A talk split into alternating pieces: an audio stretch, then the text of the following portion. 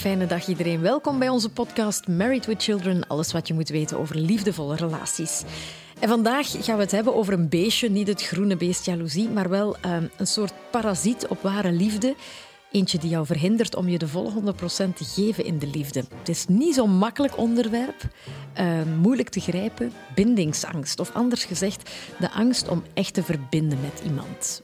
Bij mij zit relatietherapeute Patricia van Lingen. Dag Patricia. Hallo, dag gaan. Ben je er klaar voor? Ja, helemaal. het is niet makkelijk, hè, die nee, bindingsangst? nee, het is een, eh, een onderwerp wat heel veel ja, behelst. In die zin Ja. van heel veel voorkomt en toch heel moeilijk te vatten. Ja, niet echt afgeleid, hè? niet zuiver. Zeg dat dat hier allemaal schoon en propertjes wordt opgenomen. Dat is natuurlijk dankzij Born. Dag Born. Hey, En ben je weer klaar voor jouw met testosteron overgoten kijk op ik de doe zaak? mijn best om mijn eh, mannelijkheid te laten gelden. Ja, kom aan. Hè. Laat die beestjes maar spreken. Mhm. Go for it. Goed, ehm, help. Ik durf me niet te binden. Patricia, ehm, is dat iets nieuws? Heeft dat altijd al bestaan? Ja, dat heeft altijd bestaan. Hè. Dat is niet iets wat vandaag 2020 is uitgevonden. Voorheen in de tijd van toen ik klein was, dus van mijn ouders, waren het vooral de mannen hè, die zich moeilijk konden binden als ik terugkijk in de geschiedenis. Maar vandaag de dag zijn het ook heel veel vrouwen die zich wat moeilijk kun- kunnen verbinden.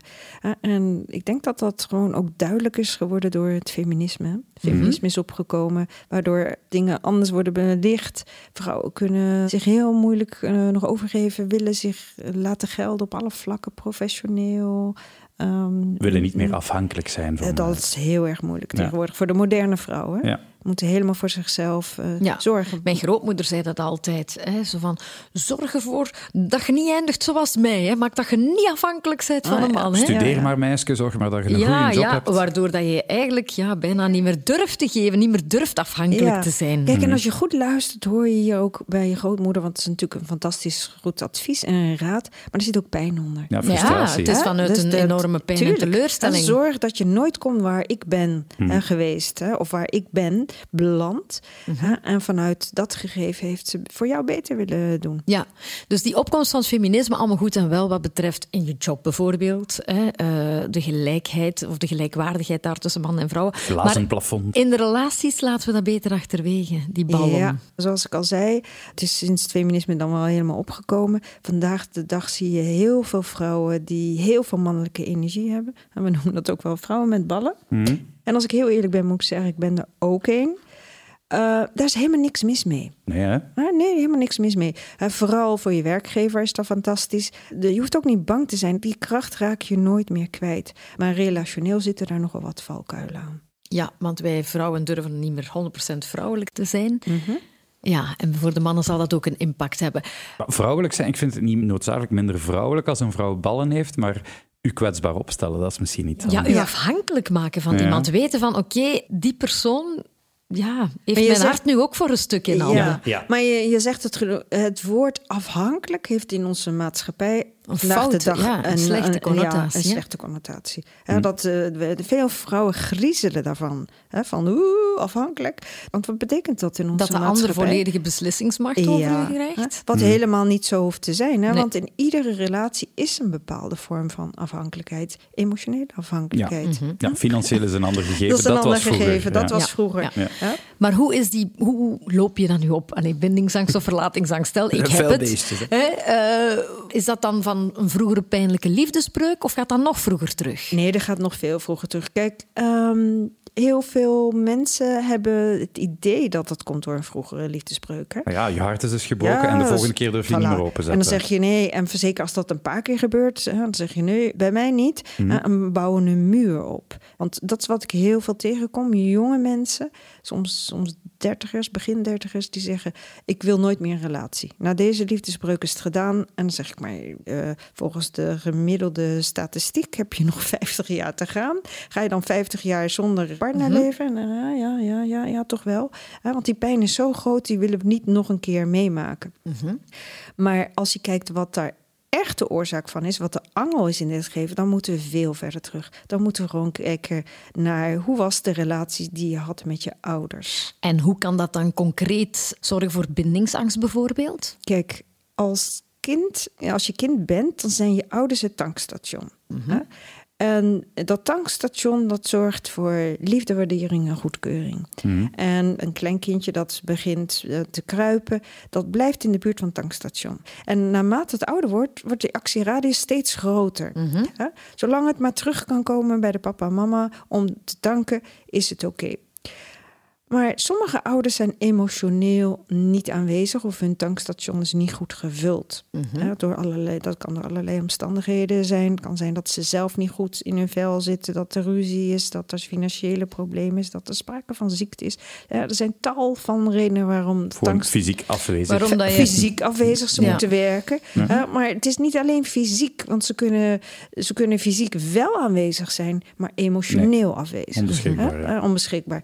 Hè, Dus als dat tankstation niet goed gevuld is, dan kan het zijn dat een kind voor de ouder gaat zorgen. Mhm. Dus als een kind voelt bijvoorbeeld dat de ouder verdrietig is, dan komt het onmiddellijk aan. Hè. Die gaat, hoe klein het ook is, die gaat het overnemen.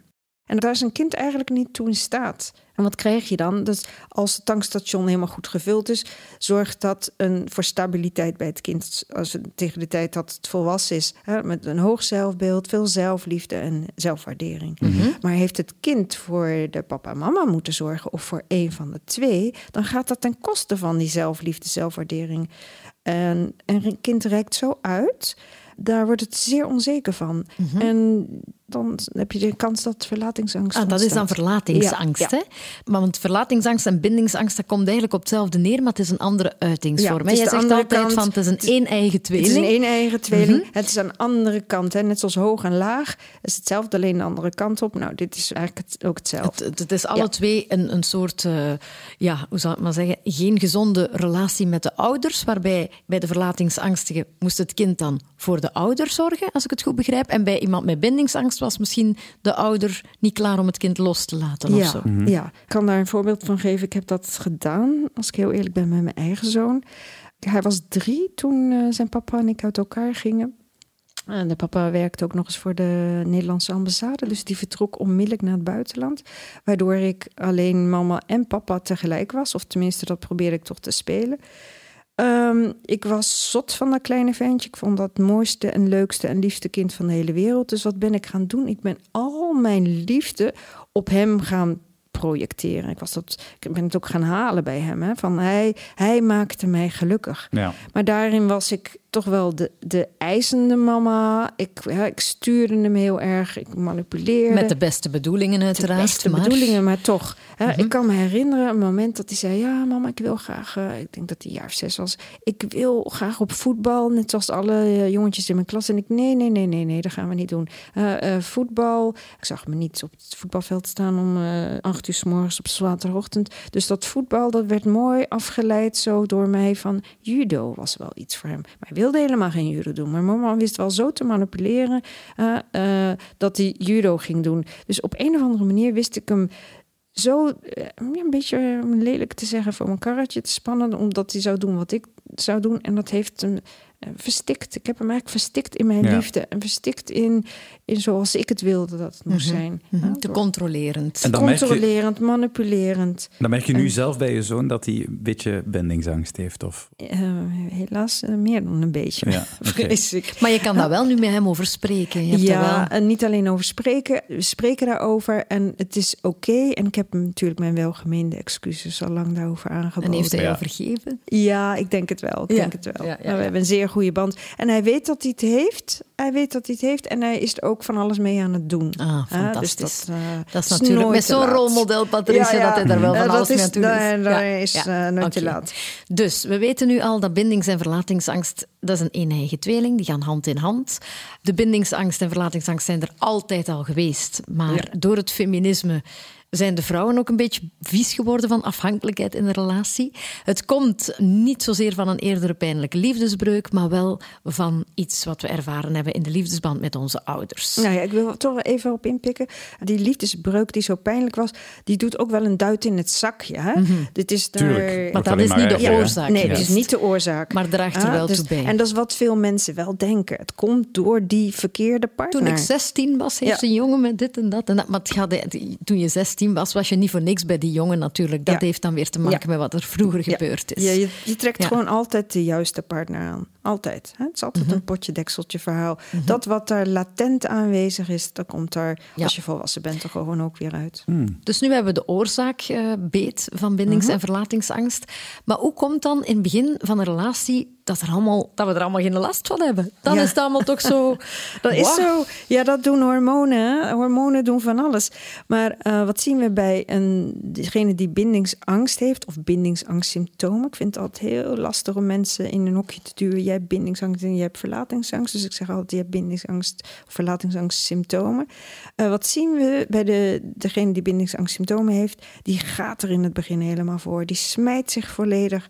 Wat net zo contradictorisch is. Ja. Ja, dan zou ja. denken dat hij hard to get zal spelen. Nee, nee, nee, nee, nee, helemaal niet. Die gaat er helemaal voor. Die super verliefd, die gaat zelfs zo ver dat je vaak ziet dat hij van alles wil opgeven. Ja, als hij was lid van de tennisclub of van de voetbal, dan zegt hij: Ik ga niet meer naar de training, ik wil bij jou zijn. Dus degene met verlatingsangstsymptomen, die, ziet dat graag gebeuren. Die ziet dat graag gebeuren. Die denkt: Ik ben in het paradijs Ik word hier op handen gedragen. Ja. Ja, want wat er in het begin, die beginfase wordt gekenmerkt door iets eh, heel fundamenteels, namelijk dat het intens is. En de Ja, gevoelens zijn zeer, zeer, zeer intens. Alles is intens. De, de manier waarop met elkaar gesproken wordt, de verhalen die ze delen, de seks is enorm intens. Ehm, wat ik hoor van mensen die zeggen: Dit, dit heb ik nog nooit meegemaakt. Ja? Maar wat De- je zegt is toch ook, eh, hormonen en verliefdheid. Is het niet logisch als je verliefd wordt dat je eh, jezelf even wegcijfert en alles weer doet voor die verovering en om te zorgen dat je de buit Anders kan komen er kinderen. Ja, Ja. Dat, dat is waar. Daar hebben jullie helemaal gelijk in. Maar dit gaat net nog een stapje verder. Oké. Ja. Dit gaat net nog Niet een meer stap... gezond. Dus ja. eigenlijk zoekt iemand met bindingsangstsymptomen, hè, Ja. Patricia, zoekt eigenlijk ja, volledig die, die situatie op. Eh, ja, maar gaat- niet, niet bewust. Niet bewust, maar onbewust gaan die eigenlijk volledig die persoon met verlatingsangstsymptomen verleiden in een mate dat die nog nooit verleid geweest Ja. zijn, zodanig Ja. dat de bots achteraf Ja. eigenlijk nog groter wordt. Kijk, eh, als mensen mij komen vertellen dat ze dit nog nooit van hun leven hebben meegemaakt, terwijl ze toch al diverse partners hebben gehad, Ai. dat ze s'nachts wakker worden omdat ze voelen dat de ander met dit zit of dat zit, dan ben ik alert. Ja. Ja. dan weet ik van Ja. die intensiteit is zo groot. Hmm, wat gaat hierna Dat is komen? bij echte tweelingen ook zo. Hè? Dus bij deze tweeling van bindingsangst en verlatingsangst, die ja, voelen is elkaar waar, dus ook Dat is waar, had ik dat aan. nog niet, niet bedacht. Dus in het begin is eigenlijk alles goed, alles verloopt op rolletjes. De, de, de persoon met verlatingsangst voelt zich in de hemel, In de hemel. zevende hemel. Ja. Eh, en die met bindingsangst, ja, die, die, die gaat er gewoon volledig voor. Maar wanneer gebeurt dan, ja, wanneer gaan die symptomen dan eigenlijk erdoor komen? Dat is afhankelijk. eh, dat is niet standaard bij iedere relatie na zoveel dagen, na zoveel weken of na zoveel maanden. Eh, de geluksvogels, daarbij duurt het een paar maanden. eh, bij andere weken of dagen. Maar in één keer kan dat van de een op de andere dag veranderen. En dan zit die verlatingsangstige daar en die begrijpt er gewoon de ballen van. Die, heeft zoiets van, wat is er nu net daar gebeurd? helemaal niets van. Want die zegt van de, de intensiteit van wat wij beleefd hebben. Het is zo, zo groot. En nu kom je met een ander verhaal. Hè? Want degene met bindingsangstsymptomen... die gaat in eerste instantie wat afstand nemen. En het kan zijn bij de een, die wordt wat stiller. Eigenlijk was die dat, die had altijd al die symptomen, maar die andere kant was daar blind voor. Hè? Eh, dus die, die, het kan zijn dat hij wat stiller wordt. Of in één keer wilde niet meer naar de tennis of naar de voetbalclub. In één keer wil hij heel veel naar de tennis en de voetbalclub. En blijft ook nog eens extra lang Dus hangen. zichzelf heel duidelijk op de eerste plaats, Ja, zo heel prominent. Ja, eh, ja, echt wel. Waarbij het, als je goed kijkt, zou je zeggen van nou, dat is gewoon egoïstisch gedrag. Want eh, het gaat alleen over jou. Hè? Het gaat alleen over, over die persoon die dus die bindingsangstsymptomen heeft. Ik wil daar naartoe en of dat die ander naar ergens anders naartoe wil, ja, doet er niet ter zake. Maar die blaast zijn ego op, omdat hij natuurlijk bang is dat dat anders, die ik wordt opgeslorpt Ja. door Ik ga de mezelf ander. verliezen. eh. Ik ga mezelf verliezen, mezelf kwijtraken. Die heeft het gevoel om verstikt te worden. Ja. En dat wil ik wel even eh, zeggen. Wat belangrijk is, dat is niet zomaar iets. Dat is niet iets wat je verzint. Dat is een overspoelende, reële angst. Tenminste, het voelt als reëel. Het voelt bijna als doodsangst. Mhm. Verstikking. Verstikking, ja. en een strop om je nek, verstikking. Die, die moet gewoon vluchten. Die heeft Mhm. En eigenlijk, vlucht die dan en ook... die heeft geen, het gevoel dat hij geen keuze Nee, heeft. oké, die wordt weggejaagd, zo voelt hij dat. Nou ja, niet weggejaagd. Die heeft zoiets van: ik moet zelf vertrekken, want anders gaat het niet goed. Dit overleef ik niet. En de andere kant begrijpt dat gewoon niet. Want we Hè, waren het- net zo we versmolten waren net samen. zo versmolten samen, we waren net zo gelukkig. Mhm. Dus waar, waar komt er vandaan? En zo erg kan het toch niet zijn? Nee, en vluchten ze dan ook in andere armen? Leidt dat dan Nou ook ja, tot dat, is, vreemdgaan? dat is de laatste fase. Dus de eerste fase is eh, wat afstand nemen door te zeggen: ik heb wat meer ruimte nodig. Ik, Mhm. Ik wil zei toch net liever al, gaan tennissen. Ik wil wat liever tennis of voetballen, wat langer blijven hangen. Wat meer egoïstisch gedrag. Eh, ik ga niet meer mee naar jouw familie. Ik vind die niet aardig of het, klikt niet. Vooral eigen dingen doen, niet op tijd zijn, eh, enzovoort, enzovoort. Dat, dat als dat allemaal niet werkt, Ik ga wel niet gaan, Patricia. Goed zo, houden zo. Maar als dat allemaal niet werkt, want die, degene met verlatingsangstsymptomen die houdt vast, hè? die geeft niet toe, die houdt Nee. vast, die, blij, die blijft hangen, dan zou het kunnen gebeuren dat je plots gevoelens denkt te krijgen voor iemand anders. Je zegt Wat- denk te krijgen. Ja, Omdat want- dat ook allemaal een illusie is natuurlijk. ja, en het, heeft te maken met, die, met dat vluchtgedrag. Hè, in één keer is die ander aantrekkelijker. Of daar vind je opeens, denk je opeens iets te vinden wat geweldig is. Maar vaak is het gewoon een vlucht, omdat de nabijheid van de relatie waar je in zat te groot was. te groot was. Ja. En die al, ja. Ja. Je zei daarnet al, de, de gedragingen van iemand met verlatingsangst, dat die eh, over hun grenzen gaan heen lopen. Ja. Hè? Om de anderen toch ook te pleasen. te om de ander te behouden. Want er wordt altijd gevoeld hè, dat je de ander niet kan krijgen. Ik heb zelf ook in zo'n relatie gezeten. Ik was vreselijk verliefd op die man en hij was ook verliefd op mij. Dat heb ik heel duidelijk gevoeld, dat zei hij ook. Maar hè, er was één kanttekening aan, hij wilde geen kinderen. En had ik nou net wel een kind. Ik had er eentje van drie. Eh, En ook al werd dat niet benoemd, hmm, dat was een struikelblok in onze relatie. Ik kon hem niet helemaal krijgen. Dus wat ben ik gaan doen? Ik ben gaan vasthouden, ben over mijn eigen grenzen gegaan. Ik werd blind voor, Signalen. voor de signalen die er waren. Dat, die, dat, die, dat het eigenlijk om hem ging. Het ging om hem en niet om mij. En ik moet je zeggen, ik heb. Ik ga, ja, ik ga het eerlijk bekennen hier. Eh, nadat ik mijn eerste boek eh, had geschreven en ik benoem hem daar ook in, toen, eh, ja, ja, grappig. Toen ben ik in die periode ben ik hem gaan li- bij LinkedIn gaan zoeken. Ja, ja. Wist ik veel dat, je, dat diegene dat kon zien. Dus de volgende dag kreeg ik een berichtje van deze man. Eh, van, hey, ik heb gezien dat je me op hebt gezocht bij LinkedIn. Nou, van schaamte dacht ik, ja, wat moet ik nou zeggen? Dus ik, ik schreef van, ja, ja, ja, want ik heb een boek geschreven. En jij komt er ook in voor.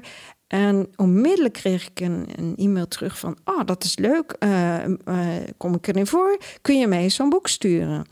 En ik schreef nog, ja, je kunt het gewoon bij bol.com bestellen als je dat wil. maar waarop ik een mail terug... nee, stuur maar op. Oké, ja. En toen deed ik dus hetzelfde wat ik toen in die relatie ook al deed. Ik had kunnen zeggen, ja, de Fortje koopt het zelf. En eh, ik ging in, oké, ik stuur het wel op. Please-modus. In de please-modus. Mm. En toen kreeg ik, ik denk twee weken later, een mailtje, een berichtje terug van hem. En die zei, ja, ik heb de bladzijden die over mij gaan, heb ik gelezen. Ah, En eh, ja, herkenbaar.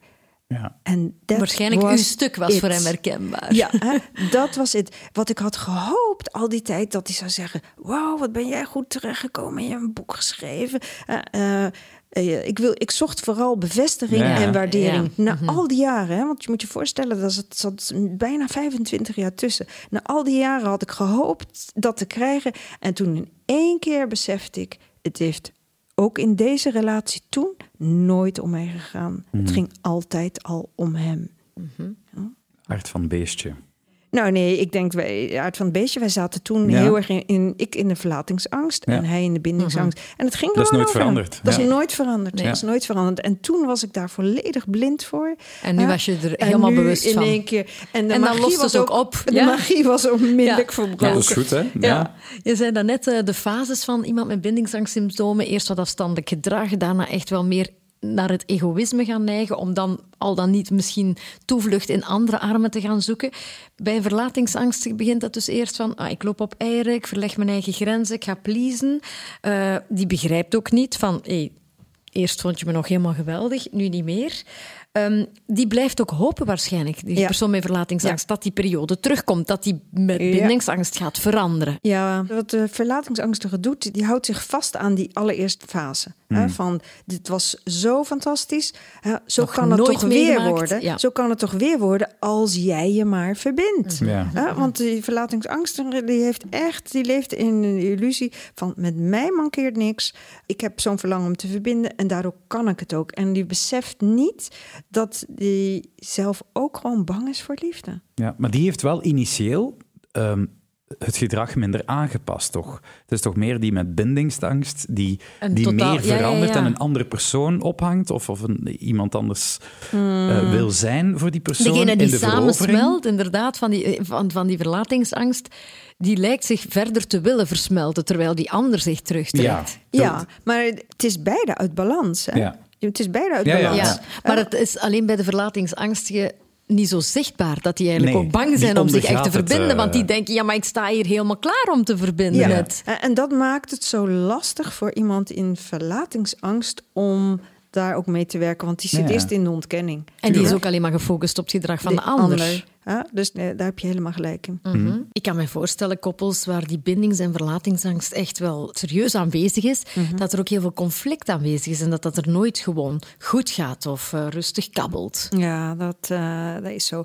Je hebt bindings- en verlatingsangstsymptomen in allerlei maten. Van heel licht tot zeer ernstig. Eh, mensen met zeer ernstige bindings- en verlatingsangst, die relaties zijn niet houdbaar. Die hebben echt een houdbaarheidsstaan. Dat is niet leefbaar. Wat zie je vaak als, eh, zeker in die zeer heftige relaties, dat als er bijvoorbeeld een belangrijk evenement komt, of een verjaardag, of een, een huwelijksfeest, of iets wat mooi zou kunnen zijn, iets wat fantastisch kan zijn, waarbij je de liefde echt zou kunnen zegevieren, dan moet dat kapot. Ja, dan gebeurt er wel, en dan maken ze wel ruzie een dag van tevoren of twee dagen van tevoren, zodat die dag een verschrikkelijke dag wordt.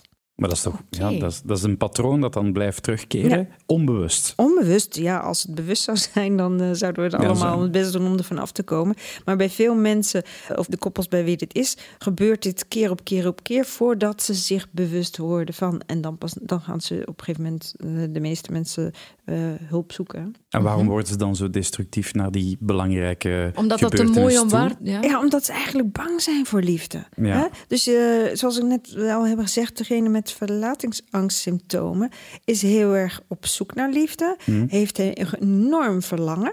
hè? Die vecht voor liefde. Terwijl degene met bindingsangstsymptoom die vlucht daarvoor. Maar doordat degene met verlatingsangst zo'n verlangen heeft, heeft ook de illusie: ik kan het. Hè? Ik heb geen probleem. Ah, ik kan verbinden, want ik wil het hier de hele Ja. tijd. Maar Ja. Een eigenlijk... vragende partij. Dus die zijn zich nog minder bewust van het feit dat het probleem tot verbinden er is misschien. Of minder Ja, dus duidelijk. be- Beide hebben ze een angst voor verlies van liefde. Hè? En dat, Ja, ja. dat ligt eraan ten grondslag. Hè, En de, degene met bindingsangstsymptomen die zegt... ik heb hier pijn gehad, die pijn ga ik nooit meer ervaren... en vlucht constant weg. En wat ik al eerder zei, dat is echt een reële angst. Hè? Niet zomaar verzonnen. Ja, dat voelt echt als verstikking. Als, het kan zelfs ervaren worden als een vorm van doodsangst. Hm? En de andere partij, die, die, heeft, die gaat in de andere kant en die zegt: Ja, maar ik heb zoveel te geven. Er is zoveel, ik heb zo'n verlangen, ik kan het. Terwijl dat ook niet het geval is, natuurlijk. Nee. En het feit dat je dan zo bepaalde gelegenheden saboteert, of het feit dat dat gewoon goed of leuk zou kunnen zijn, dat is omdat, ja, nee, want dan. Als het goed gaat, dan moeten we daar gewoon kunnen verbinden met elkaar. Ja, uh, ik, ik kan daar ook nog wel eentje uit mijn mouw schudden. Mhm. Uh, in een uh, vorige relatie, dan, ik weet nog dat mijn ouders waren, hadden een huwelijksfeest. Er was een, hadden we een enorme voorbereiding. het was zo helemaal tot in de puntjes geregeld. iedereen keek daar heel erg naar uit. Maar twee dagen van tevoren maakten wij gewoon zo'n ruzie, zodat wij een paar dagen niet met elkaar hoefden te spreken, zodat die dag gewoon om zeep was. Ja, in plaats van dat dat leuk was, nee, het moest, moest kapot. Ja, en jouw ouders hadden zo mooi het voorbeeld gegeven, 40 ja, jaar lang. Ja, dat is waar. Dat is waar. Maar, uh, ja. maar waar kwam dan bij jou die bindings- en verlatingsangst vandaan? Uh, ik denk uh, meerdere symptomen, maar een van de redenen is dat mijn papa in een uh, concentratiekamp heeft Mhm. gezeten, Mm waardoor hij fysiek wel aanwezig was, maar emotioneel totaal onbereikbaar is geweest. Oké, okay. ja, ja, ja. Het is dus niet zo, Patricia, dat iemand met bindingsangst uh, iemand aantrekt of kan samen zijn met iemand die helemaal geen last heeft van verlatingsangst. Dat is grappig dat je dat zegt, want dat is wat natuurlijk degene met uh, verlatingsangst wil doen geloven. Hè? Van uh, mij mankeert niks. Hè? Mm. Degene met bindingsangst, die moet zich gewoon aan verbinden en dan is het opgelost. Mm -hmm. Klaar. Maar wat is dan maar eigenlijk, want dat is de oplossing niet natuurlijk. Nee, het is altijd een potje dekseltje verhaal. Beide hebben in hun imprintfase, in hun, de beginfase van je leven, hè, de imprint, je blauwdruk, je harde schijf, hè, datgene wat je meekrijgt, je conditionering. En tot welke leeftijd is dat ongeveer? Eh, we hebben meerdere imprints, hè, maar de allereerste imprint is zo van 0 tot en met 7, 8 jaar. En dan loopt er nog eentje tot 21. Maar die eerste acht jaar, daar wordt echt al alles. Dat is echt je blauwdruk, hè, je Mhm. harde schijf. Dat zijn de patronen die later zichtbaar Ja. of bewust of onbewust ook meespelen, in jouw liefdesrelaties. Ja, je- eigenlijk zit de relateren, eh, vind ik, heel erg mooi in elkaar. Wij creëren op, als volwassenen, eh, trekken wij relaties aan Mhm. die de, onze beginfase, dus onze imprintfase, herhalen. Oké, Ja. dus stel je bent opgegroeid met een papa die heel veel afwezig was. Ja, zoals Dan ga je eigenlijk onbewust Ja. een partner aantrekken die ook heel veel afwezig is. En, en Om met, met, het- met de hoop, hè, Mhm. met de hoop dit keer te helen. Met de hoop dat dit keer anders die wordt. gaat er wel voor mij zijn. Die En- gaat er wel voor mij zijn. Als ik kijk, dus mijn papa was, ik zei het net al, die was fysiek wel aanwezig, maar emotioneel totaal niet. En ik heb dat gevoeld als kind. Dus ik ben van alles gaan doen om voor hem te zorgen. En later in mijn volwassen leven ben ik mannen gaan aantrekken die net als mijn papa iets mankeerden. Het was niet duidelijk wat, Allemaal maar kapot. emotioneel, emotioneel was daar iets mee. En ik heb bedacht als kind van nou, ik moet heel erg mijn best doen. Hè? Ik moet eh, eh, grappig zijn of ik moet eh, hard werken op school of ik moet heel veel Lekker babbelen. eten maken elke avond. Nee, dat was er niet bij. Bij mij wel. Pleasing. Ja, maar ja, ja. Ja, koken kan ik niet, maar ik kon wel heel veel andere dingen. Ja. Ja, dus ik heb geprobeerd mijn papa gelukkig te maken. Niet gewerkt, maar later ging ik dat patroon herhalen in relaties. Dus ik, ik was verliefd op mannen. Eh, ik noem dat toen desperado's. Hè, mannen die iets- iets hadden, of ze hadden een verslaving, of ze hadden eh, iets. Ze stonden buiten de maatschappij. Eh, maar waarvan ik dacht, met een beetje inzet ga ik ze gelukkig maken. Ja, maar eh, wat ik gewoon creëerde, was dat ze net zo afwezig waren, emotioneel, als mijn eigen papa. En nu had ik natuurlijk de hoop dat ze, wat je net zei, dat ze helemaal voor mij ging, kiezen. En dat we dan zo die versmelting konden hebben. Maar dat gebeurt natuurlijk niet. Nee, Nee, dus dat, maar betekent dat dan ook als je in een relatie zit waar bindingsangst en verlatingsangst spelen, dat die sowieso verbreken? Of kan je er echt uit geraken samen? Nee hoor, je kan er echt uit geraken. Maar ik zei net al dat, er, dat je allerlei gradaties hebt. De relaties die in de allerergste gradaties, waarbij het echt heel destructief is, die zijn onhoudbaar. Mhm. Dat is Want onleefbaar, Dat is letterlijk. Mhm. onleefbaar. Die, die putten zichzelf volledig uit. Die afstand nemen, dat is niet iets wat, wat af en toe is gebeurd, maar dat is constant. Ja, Dat ik heb is ook het gevoel dat die machtspositie en afhankelijkspositie constant switcht en ja, af en aan dat, neemt. dat is ook zo. Het is ook een machtsspelletje Kijk, eh, die relaties, eh, die zie je meestal dat die verbroken worden. Soms nadat ze tien, dat het tien keer aan en uit is geweest. Hè? Ja. Zo is het ook. Eh, maar eh, we hebben allemaal in min of meerdere vormen daarvan. en daar is niks mis mee. We kennen allemaal het aantrekken en afstoten in een relatie. Mhm. En er bestaat natuurlijk ook zoiets aan, eh, Born, als eh, uh, nabijheidsliefde en afstandsliefde. Nou, ben jij. Nee, ja, ja. bij nabijheid. Dus we zeiden van. Um, ik heb ze. Ik heb ze veroverd. Ik zeg nu, ik heb ze, alsof een man een vrouw verovert. Dat kan ook andersom natuurlijk. Hè. Mm. Uh, en dan komt het dichtbij en dan is het minder aantrekkelijk. Dus dan wanneer iets... al. Ja, maar, maar dat is eigenlijk wat dat gebeurt altijd. Voordat je gaat samenwonen, dan, is die dan, dan ga je samenwonen. Dan ben je eigenlijk letterlijk heel nabij. En dan gaat de passie er stilletjes aan uit. Daar hebben we het er ook al eens over gehad. En dat zijn eigenlijk de normale dynamieken toch. Ja, en misschien is het toch nog even goed om het even, even heel duidelijk te schetsen. Wat het verschil is tussen nabijheid en afstandsliefde. Ik zei het net al, wat we allemaal heel goed kennen in iedere relatie. Als je partner naar het werk is, uh, is er sprake van afstandliefde. Hij is naar het werk, hij is er niet. Een gemis. Uh, een gemis. Dan denken we, oh, ik zie diegene zo graag. Mm -hmm. uh, vanavond gaan we het gezellig maken. vanavond ga ik de, mijn partner eens laten weten, laten voelen, laten ervaren... dat ik die nog steeds graag zie. Dan komt hij thuis. En dan komt hij thuis en dan wordt dus de afstand kleiner en de nabijheid groter. En als de nabijheid groter wordt, uh, hebben de meeste van ons zoiets van: ah ja, oké, weet je dat, we doen dan morgen. Huh? Mm -hmm. We doen dan morgen. De maar dat is niet zo dan dat je eerst overdag verlatingsangst hebt en dan s'avonds als die binnenwandelt nee. bindingsangst ja, hebt.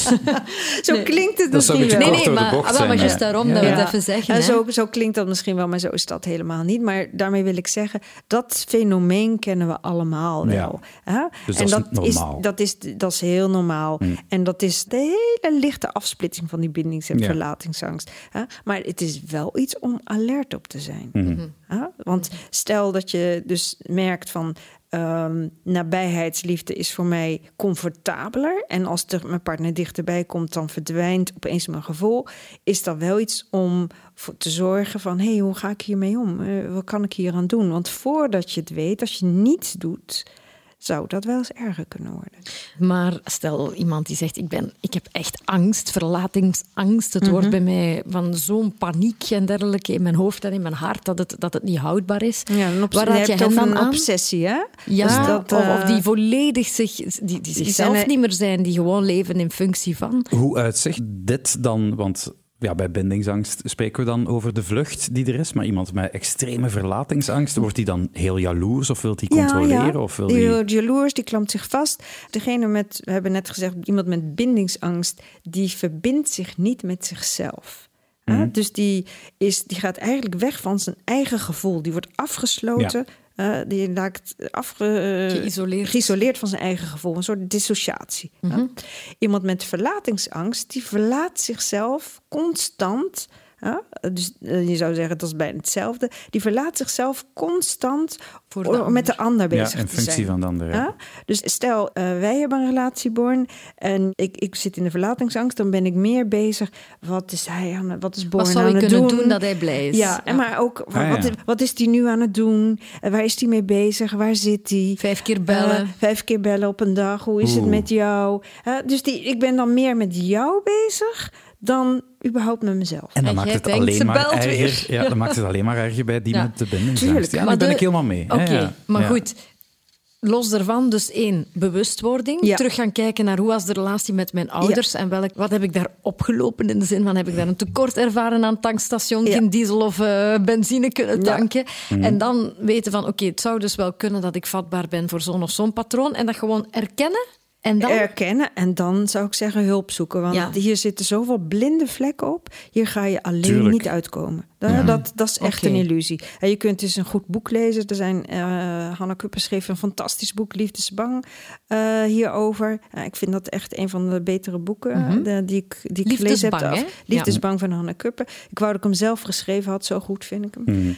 Um, maar om het op te lossen, hè, om je te zeggen: ik ga dit uitwerken, ik ga dit, dit hele bij mezelf. Nee, daar heb je deskundige hulp voor nodig. Mm -hmm. Dat is niet mogelijk met, uh, naar... met een boek of uh, nee. bewustwording. Dat zijn gewoon de eerste stappen. Te diep ingebakken patronen. Ja. Oké. En moet je dat ook als koppel uh, dan aanpakken? Nee, of hoor. kan je dat individueel Nee, aanpakken? je kan dat echt individueel Ja, ik aanpakken. denk Ja. ook wel, meestal belandt waarschijnlijk iemand met verlatingsangst hier. Die bang is Ja. om een partner te Nee, verliezen. eh, en die nee, aan zichzelf wil Ja. werken om toch maar Ja. die persoon bij hem of haar te houden. En dan Ik kan zie je op ook die veel manier... koppels hoor. Ik zie Ja. ook veel Ja. koppels die daarmee zitten. Omdat degene, hè, als dat spel al over en weer is gegaan, dat degene met bindingsangst ook zegt van hé, ik merk dat het een patroon begint te worden. En het begint echt heel vervelend te worden in onze relatie. Ja, dat beide werken. En ja, wij zijn daarin gespecialiseerd. Of mag ik dat niet zeggen? Ja. Ja, natuurlijk. ja, tuurlijk wel. Allee, bon, wat heb ik vandaag geleerd? Alles is de schuld van mijn ouders. Nou, dat is zo niet hè. Makkelijk, hè? Ja, dat is heel makkelijk als Ja. we het zo zouden kunnen doen. Maar weet dat je als ouders ook heel veel kunt doen. Hè? Als volwassene, ja, dan heb je hulp nodig. Dan is het goed om met een deskundige iemand eh, In je te relatie dan, hè? In je relatie, ja. Als je met een deskundige te gaan kijken, hoe kunnen we dit oplossen? Maar jij als ouders kunt heel veel voor je kinderen doen. Voor de volgende, hè, als, volgende, als generatie, om er te zorgen dat je dit patroon doorbreekt. Zodat dat zij hier geen last van hebben. Dus Door de gewoon oplossing... emotioneel beschikbaar te zijn. En... Ja, door emotioneel beschikbaar te zijn, door te zorgen dat je. Dat als de kinderen niet voor jou moeten zorgen, hè? Ja, Ja. en om het concreet te maken, hè, leg die mobiele telefoon eens weg. Als je thuis bent, zorg voor kwaliteitstijd voor je kinderen. Hè, ehm, dat, je, dat je er bent. Ja. Hè, zowel fysiek als emotioneel. En tuurlijk is dat niet haalbaar om dat eh 24 op 24, 7 op 7 te zijn. Maar de tijd dat je met ze Ja. doorbrengt, dat je gewoon dat Ja, tankstation laten we eerlijk zijn, het meest van de tijd is op school. Dus eh, onze kinderen, dus Ja. de tijd die ze bij ons zijn, Zijn. moeten we er Voilà. inderdaad zijn. Ja. En dan maar ook creëren genoeg we... loslaten, hè? Ja, Ja, ja, ja, ja. zonder te helikopteren Ah, ja. en te zeggen van, zou je toch niet dat schrijven of dat doen? Maar om het nog concreter te maken, zorg als ouders gewoon dat je in balans bent. Zoveel mogelijk. Mhm. Dat proberen En we. in uw relatie daarvoor, als je merkt bindingsverlatingsangst, ga naar de therapeuten. Best van al bij Patricia van Lingen. Ja. Dan En- verwijs ik je door naar de school voor relaties. Ja, en dan voor jezelf, als je dan mama of papa bent, zorg ervoor dat het er minder is in de volgende generaties. Door eh, een gezond tankstation voor de kinderen te zijn. Voilà, dat maakt mij helemaal blij. Oké, ik denk dat we hiermee alles verteld hebben, of toch bijna alles wat er rond dit onderwerp te vertellen is. Patricia en Born, ik ga jullie verlaten. Niet omdat ik angst heb om mij met jullie te verbinden. Gelukkig. Ik kijk al uit naar de volgende keer. Ja, inderdaad. Dan zijn we er opnieuw met een nieuwe podcast, Married with Children. Salut. Love and marriage, love and marriage go together like a horse and carriage. Dad was told by mother, you can't have one, you can't have none, you can't